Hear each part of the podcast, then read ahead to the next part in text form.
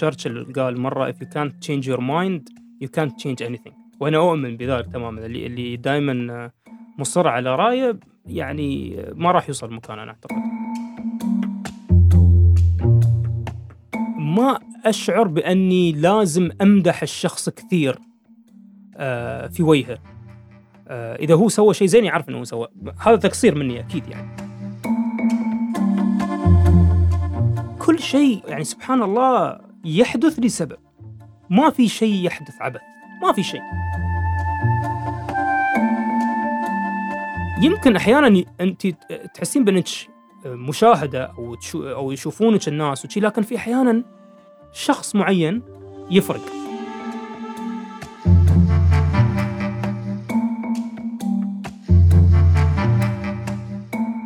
استمعتم إلى صوت عبد الله النعيمي، شاب إماراتي يشغل حالياً منصب المدير التنفيذي للتسويق والاتصال بمؤسسة دبي للمستقبل ومتحف المستقبل.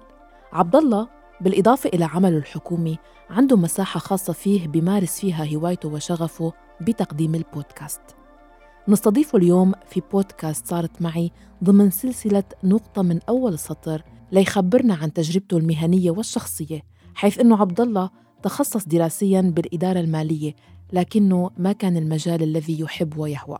رح نسمع منه شو الظروف يلي قادته ليترك تخصصه ويعمل في مجال الاتصال والإعلام، ونتعرف على مراحل تقدمه يلي وصلت فيه لمنصبه الحالي. وبيخبرنا أيضاً عن فكرة بودكاست كرسي الإثنين اللي بيقدمه عبر منصة Rising Giants Network، وبعض التفاصيل الشخصية عن علاقته بوالده يلي أثرت بشخصيته جداً.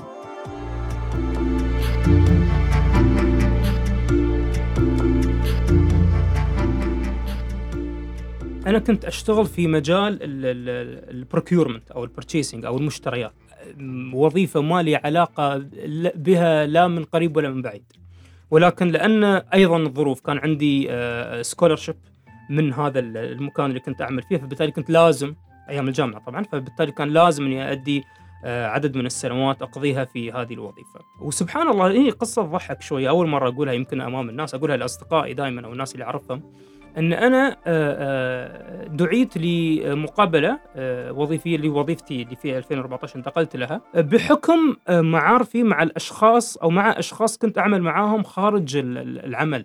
كنت أقدم فعاليات منها تيدكس ومنها مبادلة يوث فورم أو منتدى مبادلة للشباب وغيره، فمن هناك تعرفوا وكثير من النشاطات الأخرى أيام الجامعة، فمن هناك تعرفوا علي في وظيفتي اللي جت بعدين.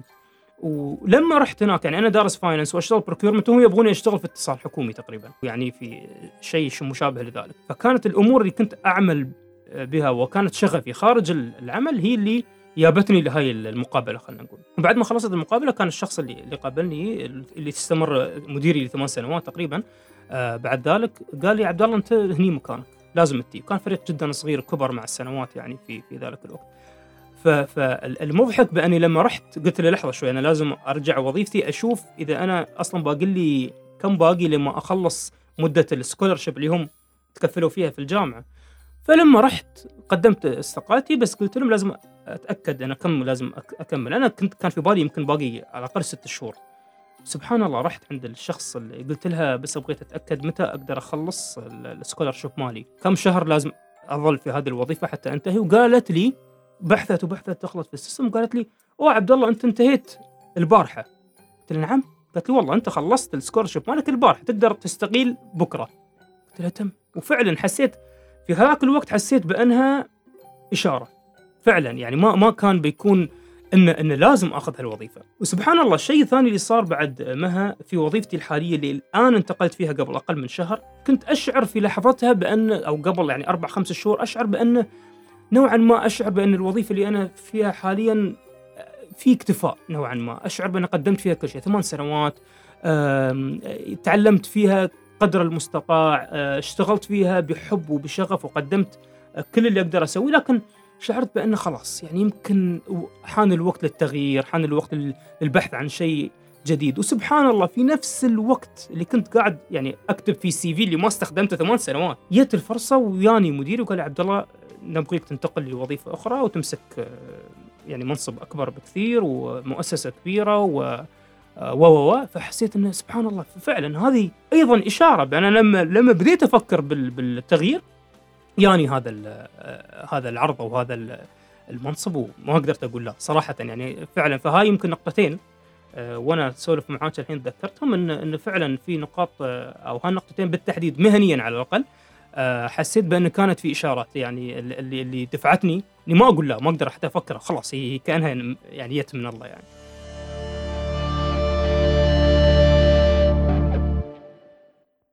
هون ما بعرف إذا بتتفق معي إنه أحيانا جاهزية الإنسان وشغله على نفسه وتطوره اليومي وتقبله، مثل ما قلت تقبل التغيير والانفتاح على كل الخيارات، بتجي هيك مثل ترتيب عن جد، يعني ما بيضطر حتى يقاوم التغيير لأنه هو بيكون أصلا جاهز.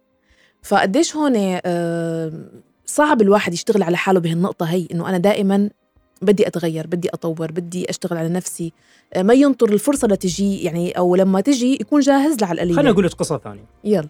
هاي شخصية. أنا كان وزني وايد أكبر عن كذي. في أشياء اليوم أقول لك إياها ما أقولها عادة، ولكن كان وزني وايد أكبر عن كذي. نزلت، أنا دخلت الخدمة الوطنية في 2016، نزلت طبعا وبعدين رجعت شوية. بعدين كنت دائما أحاول أبغي أنزل في مخي تعرفين، وأحاول أسوي رياضة وأحاول أسوي دايت بس دائما ما كانت تمشي. أحيانا تضع لنفسك خطط ما تمشي، وأحيانا ما تفكر في خطط وتمشي وتقول الحمد لله أنها صارت بعدين. ويتضح لك يمكن أو يتضح لي أنا شخصيا في وقت لاحق بأن كل شيء يعني سبحان الله يحدث لسبب، ما في شيء يحدث عبث، ما في شيء صارت بالصدفة.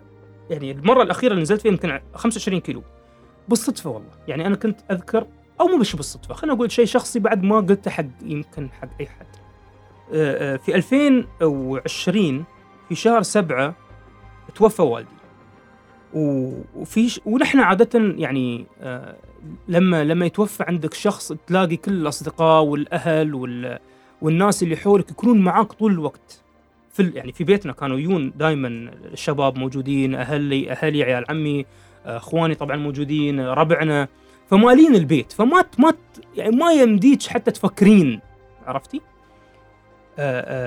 بالشخص اللي فقدتيه او بالظروف اللي انت فيها حاليا وبالظروف الصعبه فعلا يعني تصير خاصه مع فقد الوالد. يعني بعد ما عدى الشهر تقريبا الناس تبدا تقل في حضورها للبيت، و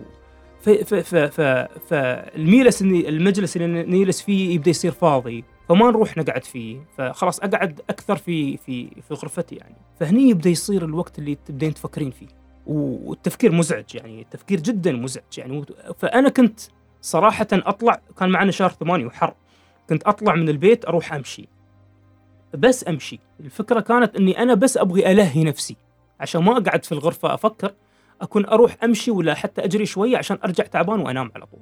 حتى كنت ما أروح في هذاك الشهر، ما كنت أروح الغرفة إلا يعني خلاص أكون تعبان عشان ما قاعد أفكر يعني. ويوم على يوم، وكان في نفس الوقت دخلت فيها الخدمة الوطنية اللي هي فترة اللي هي رفرشمنت نعملها كل سنة لمدة أسبوعين، فكنا نتحرك هناك، فحسيت أنها فرصة أقدر أسوي رياضة المساء، فظروف بالصدفة، فاستمرت الرياضة هذه لمدة تقريبا شهرين. فكنت أنا دائما أسوي رياضة، خلني أبدأ شوية أخفف الأكل، واستمر هذا الوضع. وهذا شيء مهم اللي بقوله الحين مهم، ما كنت أحط تارجت والله أنا بأخسر 25 كيلو، لا أبدا، كنت أقول اللي يصير، اللي يجي من الله حياه الله تعرفين. ما كنت أحط تارجت كبير، لا كنت أقول أبخسر هالأسبوع نص كيلو بس، كذي very small goals تعرفين، أهداف جدا صغيرة، وكانت كل ما تصير كنت أفرح، حتى أكثر من الأهداف الكبيرة. سبحان الله صارت لظروف غير عن اللي أنا كنت أبغي، لكن لمصلحتي في النهاية. فهالي كنت بقول أن أحيانا تصير أشياء أنت ما تخطط لها وما تفكر فيها، لكن على قولتك لازم تكون جاهز. يعني أنت ما يستوي تطمح لأن يعني تبغي توصل لهدف معين بدون ما تشتغل، ما مستحيل يعني. دائما يقولون الحظ يأتي لمن يستحقه، ولمن هو جاهز له، ولمن هو يعمل من أجله. ما الحظ ما بيكون أنت قاعد في البيت، مستحيل يعني أيا كان يعني.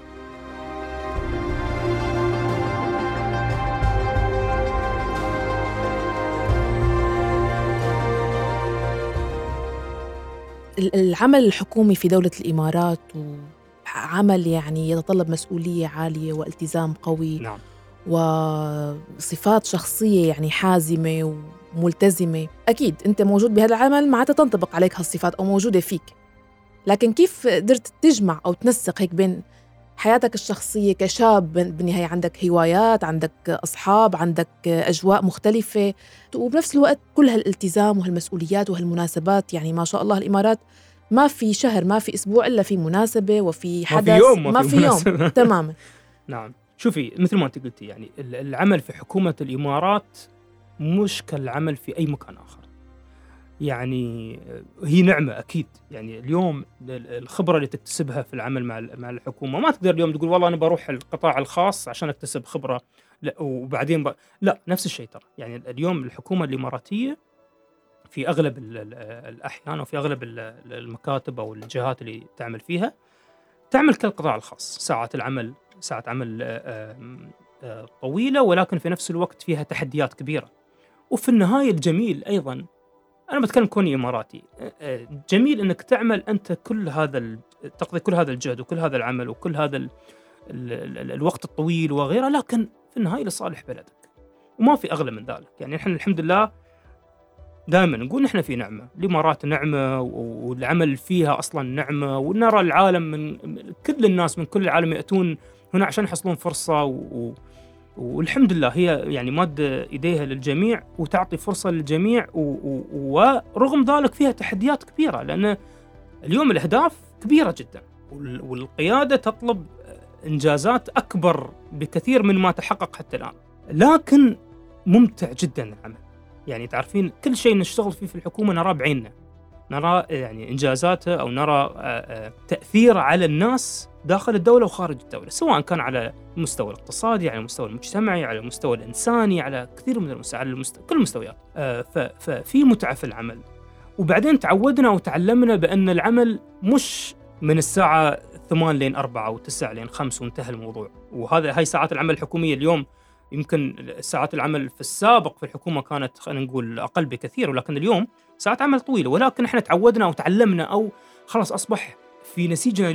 اليوم نحن نسجل في ويكند على سبيل المثال، بس نحن أنا أشتغل مع الموظفين اللي يشتغلون معايا، نتكلم على الواتساب طول الوقت، نبعث ملفات، يبعثون لنا، راجع أشياء. اليوم قبل ما يجي أنا كنت في كوفي شوب فاتح اللابتوب وقاعد أراجع إيميلات اللي ما قدرت أراجعها أيام الأسبوع لأن كان عندنا اجتماعات، بس ما أشعر بأن يعني ما أشعر بأن لا أنا ليش قاعد أضيع وقتي ولا لا، عادي ساعة في الويكند شو يعني، عرفتي؟ في النهاية عندي وقت أسوي أشياء ثانية.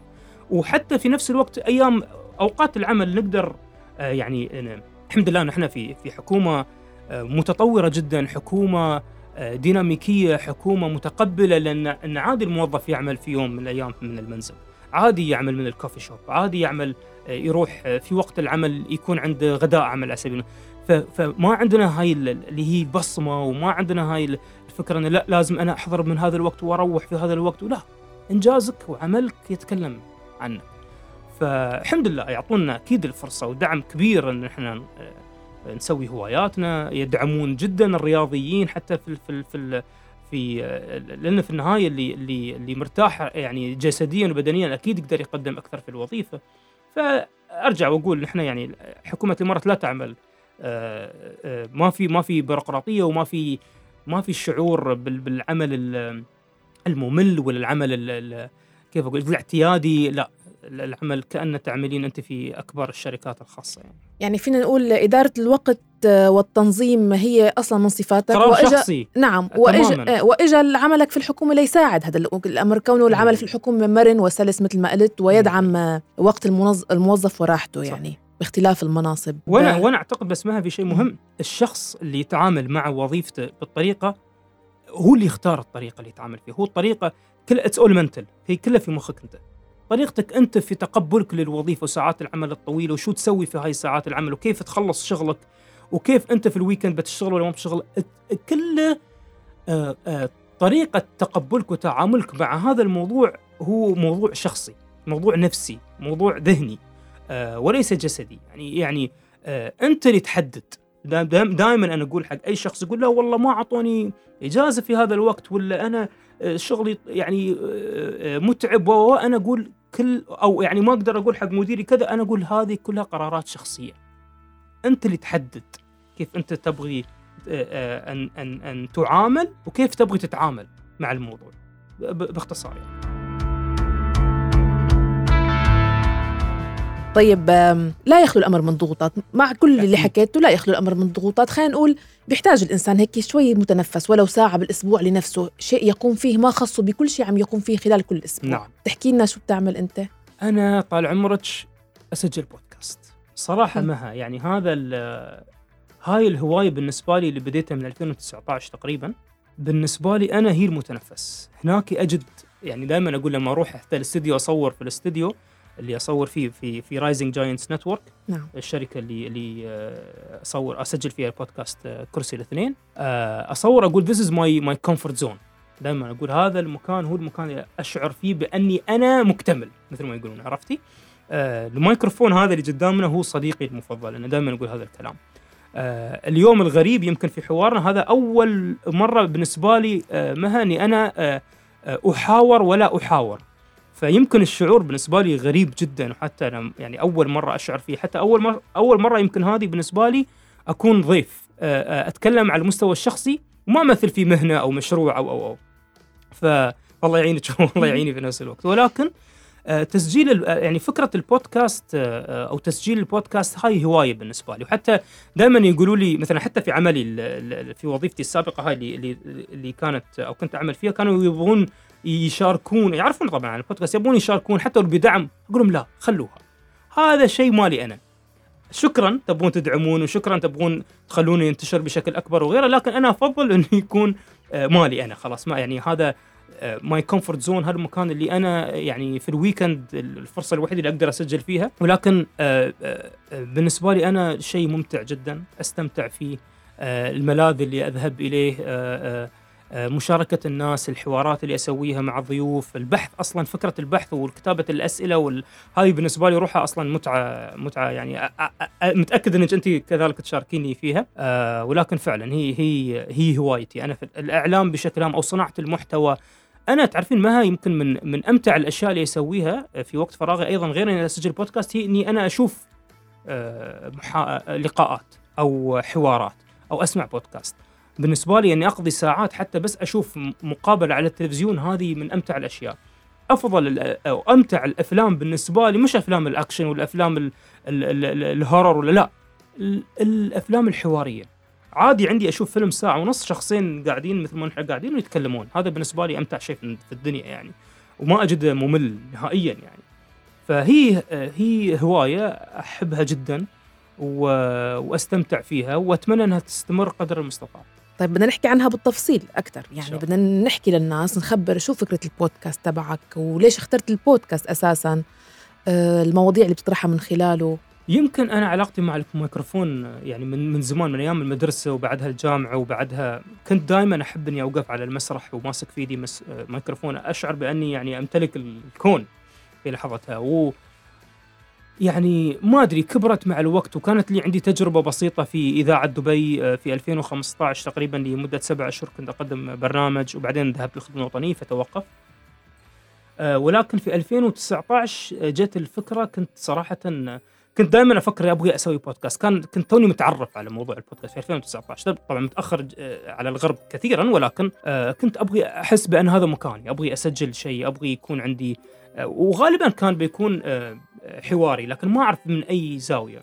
وبديت في بودكاست كرسي، وبعد انتقلت في 2021 بودكاست كرسي الاثنين، ولكن في 2019 بديت مع بودكاست كرسي. كنت مسافر في فلورنس، مدينة من أروع المدن في العالم، وكنت في لمدة 2 أو 3 أيام لوحدي. فكنت رايح لمطعم وقاعد يعني تعرفين في أصوات المطاعم جداً بالنسبة لي شيء ممتع، أحب أسمع الصحون والناس تتكلم وفي الباكراوند يعني.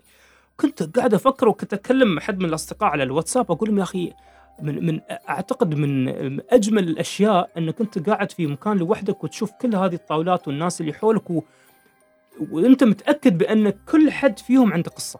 فكنت أقول بيكون ممتع لو كان عندي بودكاست أحاور فيه أشخاص ما أعرفهم. والسؤال الأمتع يمكن بالنسبة لي في ذلك الوقت كنت أفكر فيه أنك تسأل شخص what is your story، هذا السؤال أو ما هي قصتك، هذا السؤال أي شخص ممكن يجيبه ويجيبه بالطريقة اللي هو يبغى يجيبه في تلك اللحظة بالتحديد. أن في مليون قصة عند الإنسان الواحد، لكن هو يختار شو القصة اللي تبغي تمثله في تلك اللحظة. فعلى طول أذكر كلمت صديقي عبد الرحمن الزياني، كان في يعمل في أو كوفاوندر أو شريك في وحدة من الشركات الإنتاج. قلت له عبد الرحمن، هو من البحرين، قلت له عبد الرحمن عندي فكرة بودكاست، أبغي أسجل بودكاست مقدمة البودكاست تكون كأني أقول فيها أن أنا لو كانت لديك فرصة أن تجلس على كرسي خشبي في مكان بعيد جدا وأن تحاور شخص قريب لمدة 20 دقيقة، تتكلمون في أي كان وثم ترحلون، منو بيكون هذا الشخص؟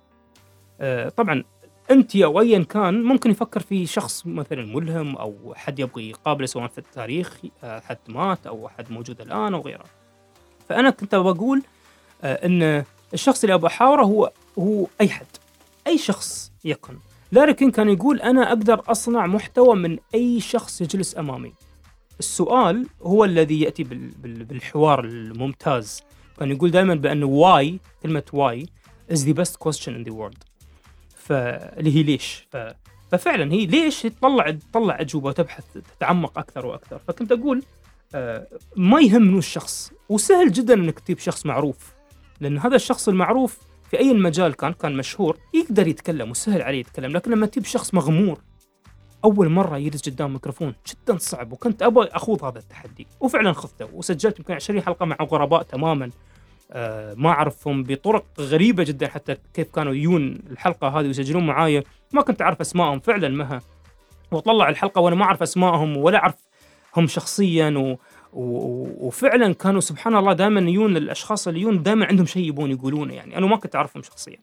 وبعدها مرت الوقت، وبعدين جت فكرة كرسي الإثنين مع Rising Giants Network اللي هي أحاور فيها أشخاص من الإمارات أو في الإمارات، يعيشون في الإمارات. الفكرة كلها كانت بأن اليوم الناس اللي خارج الإمارات كثير منهم عندهم هذا الاستيريوتايب بأن الإمارات عبارة عن بنايات ومولات وما فيها أشخاص، ما فيها روح، ما فيها أفراد، أو حتى الأفراد اللي فيها كلهم يشبهون بعض. أنا أقول لا، أنا شخص عندي هوايات وعندي فكر وعندي عمق مختلف عن أي شخص آخر، وكل شخص عنده تفكير وعنده طريقة تفكير ونظرة الأمور وهواياته واهتماماته مختلفة.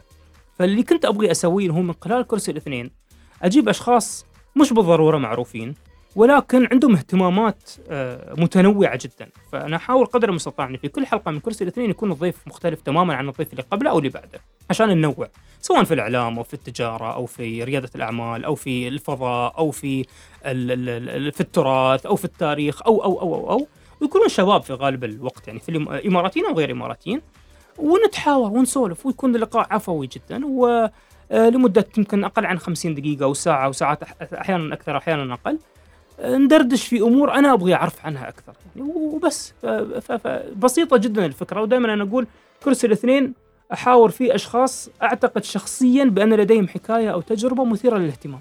نعم. وأنا أشكر رايزنج جاينس نتورك اللي عطيني هاي الفرصة. اليوم سجلت معاهم 36 حلقة، وبودكاست كرسي اللي سبقه 21 حلقة، فأنا عندي في مخزوني تقريبا 57 حلقة أعتقد من البودكاست. أنتم ما شاء الله عليكم في بودكاستكم صارت معي، اليوم عندكم 119 120 حلقة، ما شاء الله، يعني أدق الخشب، لأن أعرفش كثر هذا مجهود كبير، ويعطيكم العافية.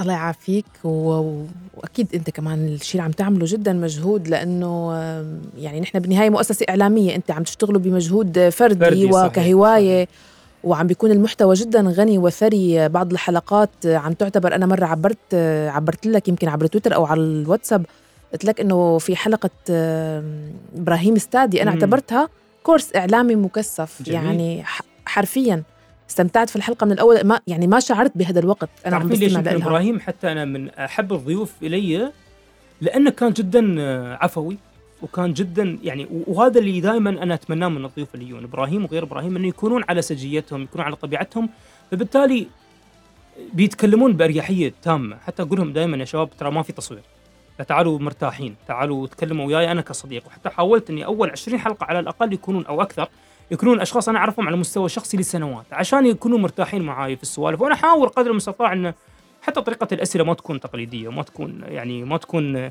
تلفزيونية، خلينا نقول تكون جدا الشيء اللي أنا أبغي فعلا أسأله، وفعلا أنا أحاول قدر المستطاع أن حتى في بداية اللقاء ندخل اللقاء بطريقة عفوية جدا، ينسون أنهم أصلا قاعدين يسجلون عشان الشخص يرتاح ويتكلم. وفعلا ترى أنا دائما أقول مها أن خاصة البودكاست هي فرصة لك بأن تكون على طبيعتك، وكل ما أنت كنت صادق مع الناس، الناس بتصدق والناس بتحب المحتوى وبتسمع المحتوى وبتطلب المحتوى بأن يكون فيه أكثر من ذلك. 100%. بس عندي فضول أعرف الجزء الأول اللي هو كرسي فقط. كرسي. كانوا أشخاص كومبليتلي مجهولين بالنسبة لك؟ تماماً يعني غرباء فعلاً تماماً. أجهل عشان ما أكون بعد يعني أكون صادق تماماً، يمكن 90% منهم ما كنت أعرف حتى أسمائهم، ولين اليوم ما أعرف أسمائهم. كانوا إما أصدقاء يبعثونهم لي، أو عبد الرحمن الزياني اللي ذكرناه يتصل فيني وأنا في العمل، يعني يقول عبد الله عندي شخص الحين في الاستوديو موجود جاي عنده شغلة معينة، وأنا كلمت إنه في بودكاست تعال سجل معاه، فأطلع من دوام وأروح أسجل على طول يعني.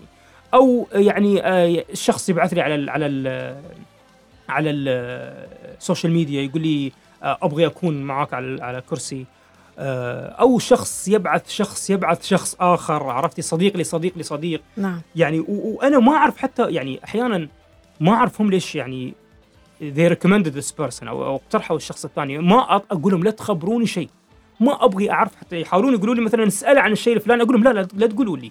أكون أنا محضر في ذهني مها تقريبا مع الوقت في 20 حلقة حضرت وصلت لي يمكن 100 سؤال عن الحياة بشكل عام، ولكن ما التزم فيهم. أنا أبدأ بسؤال سؤالين وخلي الحوار يأخذنا حيثما يريد يعني في أغلب الوقت، وهي 20 دقيقة فقط ألتزم فيها قدر المستطاع. وشوفي أخلي 20 دقيقة وخلاص أتقبل أيا كانت الإجابات.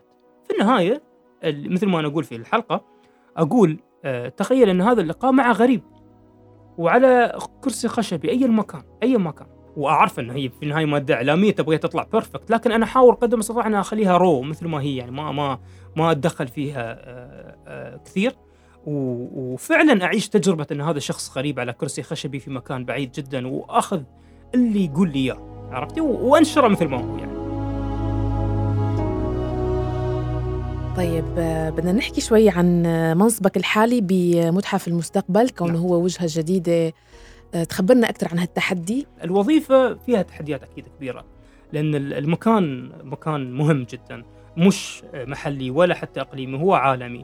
اليوم أنا أعمل كمدير تنفيذي للتسويق والاتصال في مؤسسة دبي للمستقبل، وأيضاً في متحف المستقبل. مؤسسة دبي للمستقبل هي التي تشرف على هذا المتحف، ولديها أكثر أيضاً كثير من المشاريع والتقارير التي تخرج بها كل عام وغيرها، المعنية بموضوع تخيل المستقبل وتصميمه وتنفيذه، مش فقط على المستوى المحلي وإنما على مستوى العالم.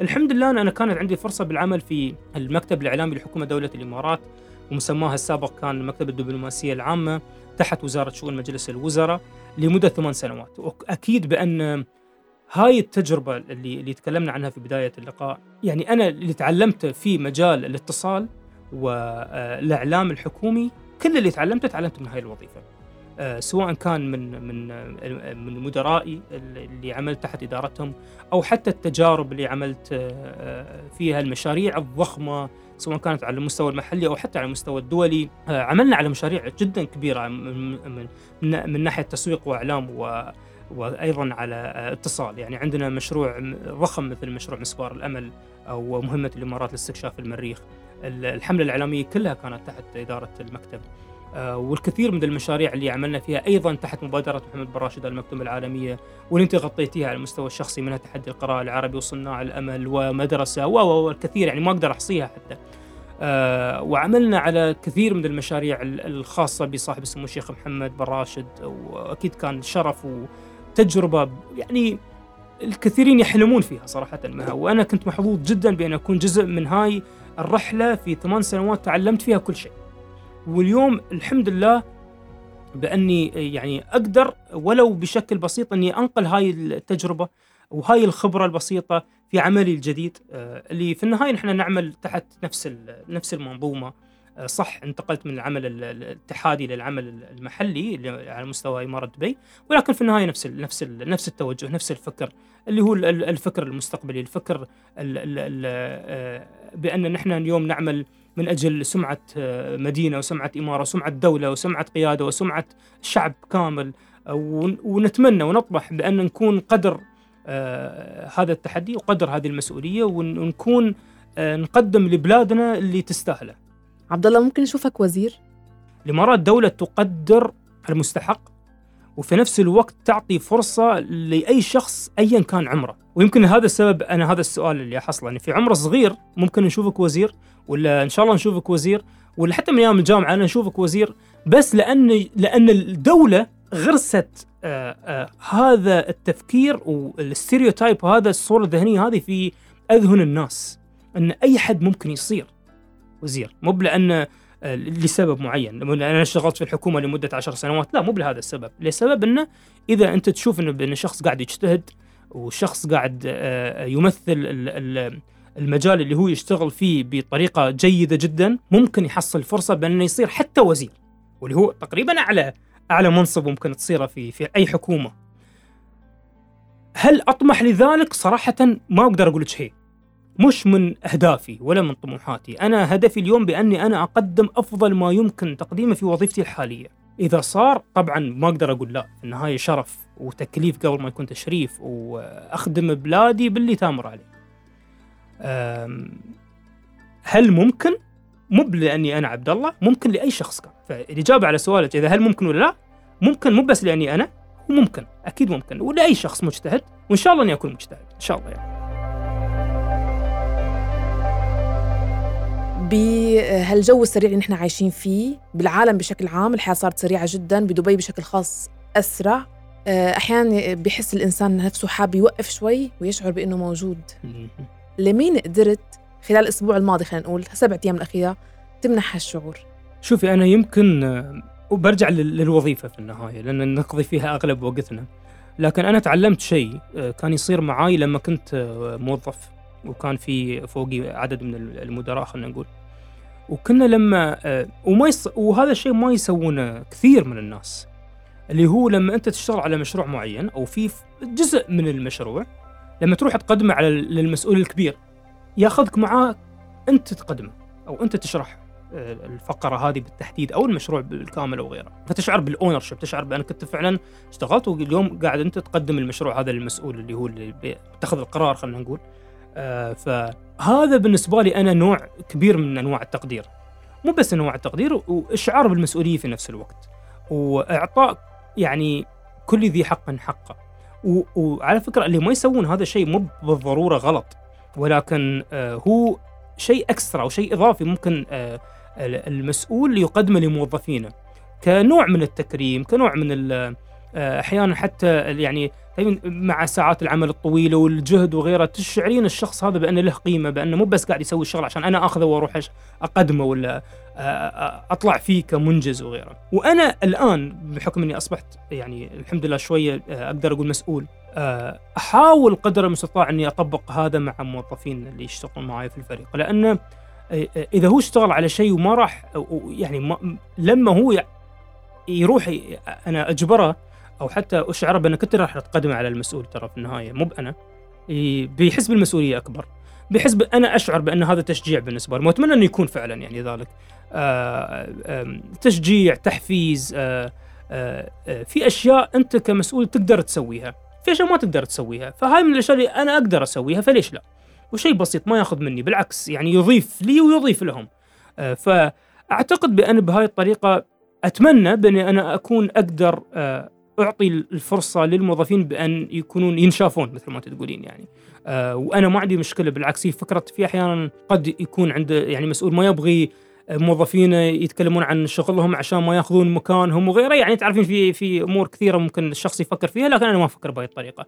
أنا أحس بأن كل شخص عنده فرصته في الحياة في أي مكان كان، سواء كان لاعب كرة قدم في الملعب، سواء كان إداري في جهة معينة، سواء كان مقاول يبني بيوت وغيره. أي يعني الرزق والفرصة بتيك، واللي مكتوب لك بيك أنت، مالك أنت، ما حد بياخذه عنك يعني. فهذا شيء من الأشياء اللي أنا أحاول بأن أسويها مع الموظفين على الأقل يعني.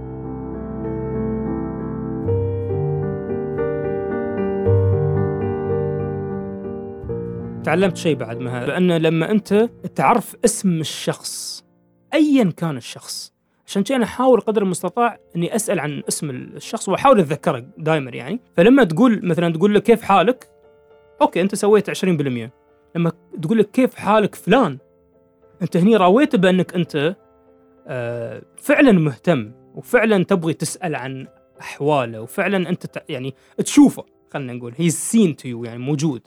فالاسم جدا جدا مهم، حتى لو أنت كنت مشغول ومستعجل ما بيأخذ منك كم 5 ثواني تسأل عن اسمه وتحفظ اسمه يعني. حتى لو كان الشخص اللي يسوي لك وأنا كذا مرة كنت أقول يعني، وشفت هذا الفيديو أكثر عن مرة كذلك، أن مثلا الويتر في المطعم اللي يجيب لك الأكل وأنت قاعد مع شخص تسولف فيها يعني عادي، ها تدخلين المطعم وتروحين من المطعم وأنت حتى ما شفتي المضيف هذا، ما شفتي شكله، ما تعرفي شكله، بس أنت ما رفعتيه وجهك تقولين له شكرا. أوكي حتى نقول أحيانا شكرا بس ما نشوف، ترى النظرة ما تأخذ ثواني. أنا ما قلت أنا أسويه، أنا I'm not perfect at all، وأحيانا كثيرة أنا أكون مقصر في هذا الشيء، لكن هي فرصة أن ننصح أنفسنا قبل ما ننصح الناس. حتى نحن نسوي هذا الشيء، أسأل عن اسمه، أعرف اسمه، حتى لو ما سألت عن اسمه إذا كان مكتوب اسمه، زين إنك تقرأ بدون ما ينتبه وتقوله بعدين فلان لفلان يعني فلان كيف حالك، أو فلان ممكن تجيب لي شيء، أو تذكر باسمه لما هو يكون تبغي منه تبغي التشيك ولا شيء.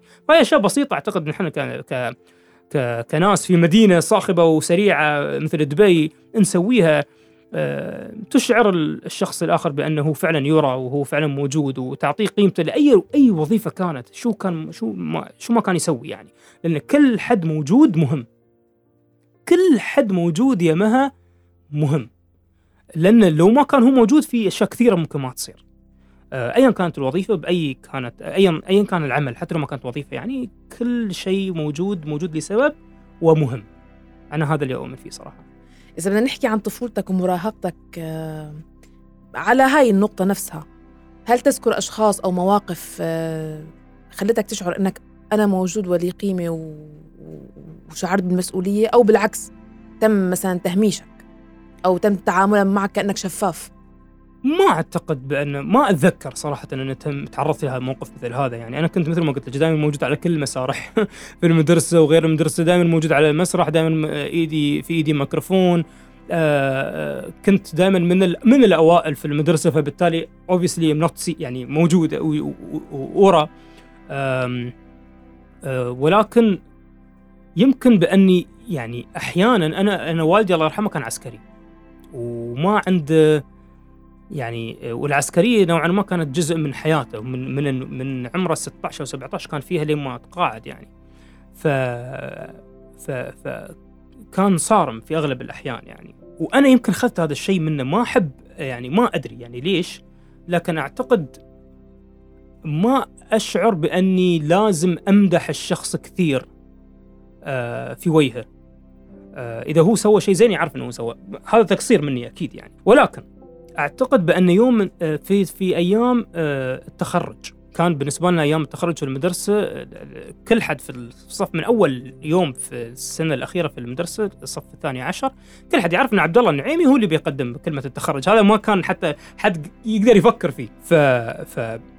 خلصنا المدرسة يا يوم التخرج، ألقيت الكلمة اللي أنا يعني كتبت جزء كبير منها في ذلك العمر الصغير يعني، ورحت على المسرح طبعا أحفظها مها أشهر قبل التخرج يعني. حتى كانت الورقة اللي لازلت أحتفظ فيها في 2006، أنا متخرج 2006 لازلت أحتفظ نفس الورقة، حتى نصها متشقق يعني، لكن بعدني عندي إياها، أفتخر فيها جدا، لأني كنت واقف على المسرح على الستيج وقدمت كلمة الخريجين أو باسم الخريجين، وكنت حافظنها صم يعني.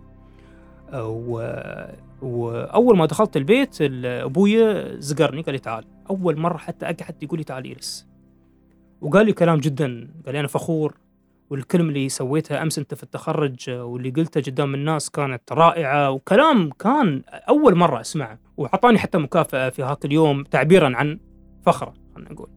فيمكن أحيانا أنت تحسين بأنك مشاهدة أو يشوفونك الناس وشي، لكن في أحيانا شخص معين يفرق، عرفتي؟ حتى لو كان منومة ملايين ناس تشوفك وتعرف بوجودك لكن أشخاص بسيطين لما يشوفونك يفرق معك. يعني أحس بأن واحدة من اللحظات كانت تلك. يعني الله يرحمه. آمين.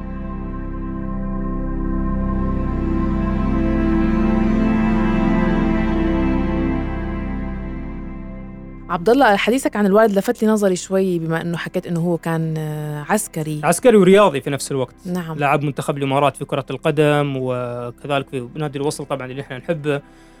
ورثنا الحب ففعلاً هالشيئين. وبعدين كان حكم دولي وطبعاً إداري في الرياضة في دولة الإمارات في كرة القدم بالتحديد لسنوات طويلة. يعني تشعر أحياناً أنه بعد وفاته أنه أنت محتاج لو أنه يرجع يفتخر فيك نفس اللحظة اللي افتخر فيك بكلمتك في المدرسة؟ أنا بقول لك شيء، وشيء يمكن أكبر عن كلمة التخرج في المدرسة، لأنه جريبة جدا من فترة، يعني قبل وفاته بفترة بسيطة.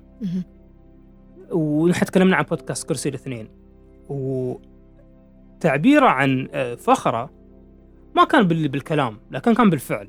وحتى لو ما كان بالفعل أمامك، أمي كانت تتصل بي كل يوم خميس. نحن الوالد أصلا من رأس الخيمة، فكان كل خميس يروح لرأس الخيمة يقضي الويكند هناك مع أخوانه وأصدقائه والأهل. يعني فكان كل خميس، أنا أتذكر أعتقد بأني كنت أنزل حلقة كرسي كل أربعة، فكان كل خميس أمي تتصل فيني الظهر وأنا في الدوام، تتكلمني عن الحلقة وتقول لي الوالد أبوك سمع الحلقة كاملة وكان يقول كذا وكذا وكذا. وأحياناً كانت تسجل فويس نوت وهو قاعد يسمع الحلقة ويعلق عليها، وهذا كان يصير 20 أسبوع ورا بعض.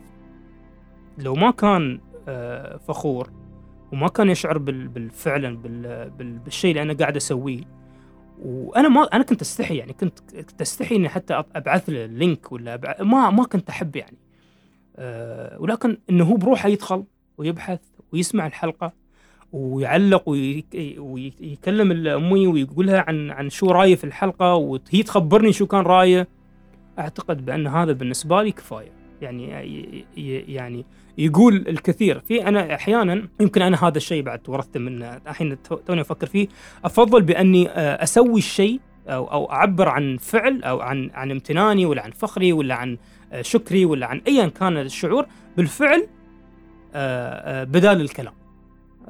يمكن هذا أسلوب، وهذا الشيء ورثته بدون ما أحس، لكن هذا كان أسلوبه، وكان قليل الكلام ولكن الفعل كبير جدا. كان يعني حتى بعد ما توفى كان كثير من الناس اتصالات كثيرة معه، الناس ما أعرفهم والله، ويقولوا لي أبوك فضله كبير، وأبوك سوالي، وأبوك وظف ولدي، وأبوك عطانا، وأنا اليوم عايش عشان فضله. فالحمد لله، يعني هذا اللي يبغيه الإنسان في النهاية. يعني طيب، أنت وكم حدا بالبيت؟ يعني كم أخ وأخت؟ عندي أنا 3 أخوان بس. شباب ولا شباب؟ كلهم شباب. ما عندك أخت بنت؟ لا، ما عندي. والوالدة عايشة بيناتكم؟ موجودة نعم في البيت، وأنا موجود معاها في البيت، وواحد من أخواني موجود في البيت، واثنين. أنت عزابي بعدك؟ نعم. ما بتفكر بالزواج؟ أفكر أكيد، لكن أي حد يسألني هذا السؤال ليش ما تزوجنا الحين، أقول له نصيب من الله، ومتى ما يا أكيد رب العالمين هو الأدرى بالوقت المناسب بالنسبة لي. يعني أنا دائما أقول خاصة في هذا الموضوع ما بيجي إلا في وقته. مثل كل الأشياء اللي ذكرتها بالضبط. إن شاء الله قريبا بنفرح فيك وبنشوفك بأعلى المراتب. نحن هيك بنقول بنشوفك بأعلى المراتب، وتكون أهم شيء راضي عن نفسك وسعيد، السعادة يعني، ومستمتع بالشيء اللي عم تعمله 100%. أنا أعتقد تمام. هذا وهاي يعني ما أرجع أقول هذا كلام كليشيه مرة ثانية كل حد يقوله ونسمعه دائما، بس هو فعلا حقيقة. يعني إذا أنت ما كنت تحب اللي تسويه ترى ما يسوى، ما تسوى الحياة. يعني ترى شو بعدين then what؟ نحن في جسر ترى في النهاية، هذا كل الحياة هاي جسر. إذا أنت مش يعني، وجسر كذي حرفيا في لحظة طوف ما تحس فيها. يعني أنا هالأسبوع ما أعرف كيف طاف، هالسنوات 10 الماضية ما أعرف كيف طافت بسرعة جدا. إذا مو بس تستمتع في الشيء اللي تسويه، وما عندك حتى لو كان شغلك أنت غصب عليك، أحيانا في ناس ظروفها صعبة وما تقدر يعني تشتغل في مجال هي تحبه، أو أحيانا هواياتها أو شغفها ما يصرف، أو ما الراتب اللي تحصله ما بذاك ولكن دائما في هوايات تقدر تسويها، سواء كانت رياضية، فنية، أي شيء، أي ثقافية، أيا كانت. يعني لازم أنت تقضي وقت فيها كبير. يعني عشان على الأقل تقدر توازن في الحياة، لأن الحياة في النهاية بتمضي بسرعة وتتحسف حرام على شو. try to enjoy يعني قدر المستطاع، حاول انك تستمتع في اللي تسويه اذا تقدر. اذا يعني انا احاول مثل ما قلت لك اسمع مقابلات كثيره وحوارات في مجالات كثيره، وفي كثير من حتى رواد الاعمال الشجعان خلينا نقول الجريئين، يا اخي حاول مشروع واثنين وثلاث واربع ويفشل في خمسه والسادس ينجح، عرفتي؟ فحاول جرب، ترى الحياه تجارب يعني ما في يعني شو بتخسر، شو اصعب واسوأ شيء ممكن يصير. دائما أنا أفكر فيها، يعني دائما أفكر في شيئين، شو أصعب شيء ممكن يصير أو أسوأ شيء ممكن يصير، بموت خلاص انتهت الحياة عرفتي، أو الحياة هذه على الأقل. الشيء الثاني أفكر فيه، لا تفكر في بكرة قبل بكرة، بمعنى إذا في شيء سلبي، وتعلمت هذا الشيء من الصديق ياسر حارب لازم أذكره فعلا، هو كان يقول لي يا أخي أحيانا تي ظروف صعبة جدا، هو كان قبلي في العمل الحكومي على فكرة، وسبحان الله في نفس الظروف اللي أنا كنت فيها في كثير من الأحيان، وأقعد معاه في أحيان في الويكند وأقول يا أخي عندي اجتماع معين وعندي أفكر، وهو كان في نفس هذه المواقف قبل، يقول زين ليش أفكر فيه اليوم، الاجتماع بعد يومين، الهم بعد يومين، وأي شيء بيصير من بعد الاجتماع بيكون بعد يومين، أفكر فيه اليوم ليش؟ بغير شيء؟ لا، كل شيء بيصير بعد يومين، ليش أفكر فيه اليوم ويصير أصير مهموم اليوم وأغلب نفسي اليوم على شو؟ فهاي نصيحة صراحة، ومن يوم ما قال إياها من سنوات وأنا في ذهني، وأحاول إني أقولها حق الناس دايما، يعني فكر في بكرة، يوم بيجي بكرة فكر فيه، اليوم حاول تستمتع باليوم. والشيء الثاني بعد ما أدري إيش قاعد أفكر في نصايح بعد دايما أقولها لأشخاص كذلك، وتعلمتها مؤخرا، Don't make other people's problem your problem.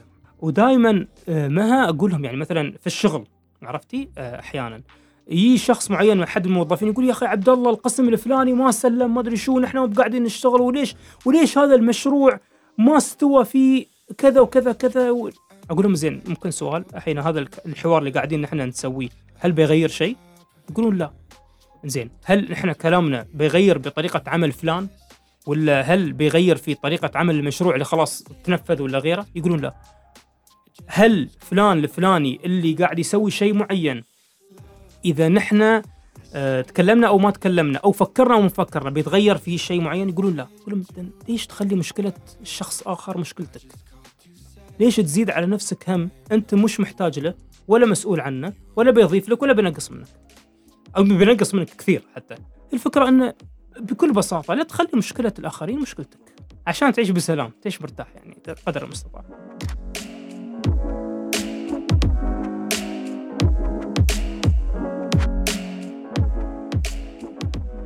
شكراً كتير عبد الله، لا يمل من الحديث وكتير في أشياء ممكن نغوص فيها، لكن الوقت دائماً بيحكمنا، وبعتبر الوقت هو أثمن شيء بالحياة. 100%. نعم. فإذا الكلام عندك، إذا حاب أنت تختم شيء أو تقول شيء بالنهاية.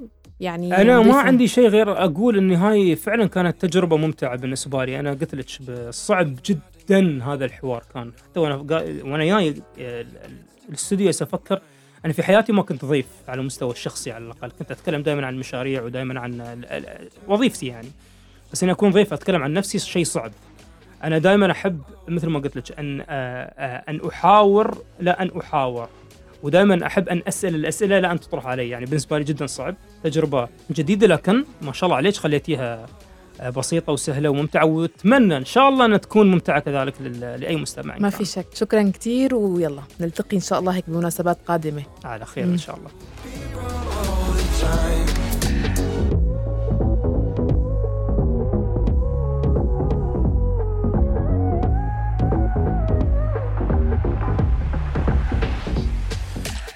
شكرا لاستماعكم واهتمامكم. للمشاركة أو الاستفسارات تواصلوا معي عبر الواتساب 00971 568 531 592.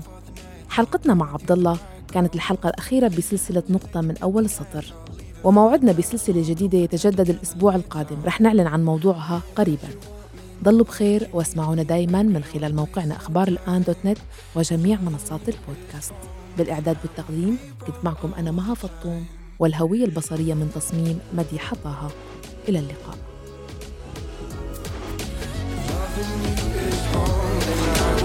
grow all the time.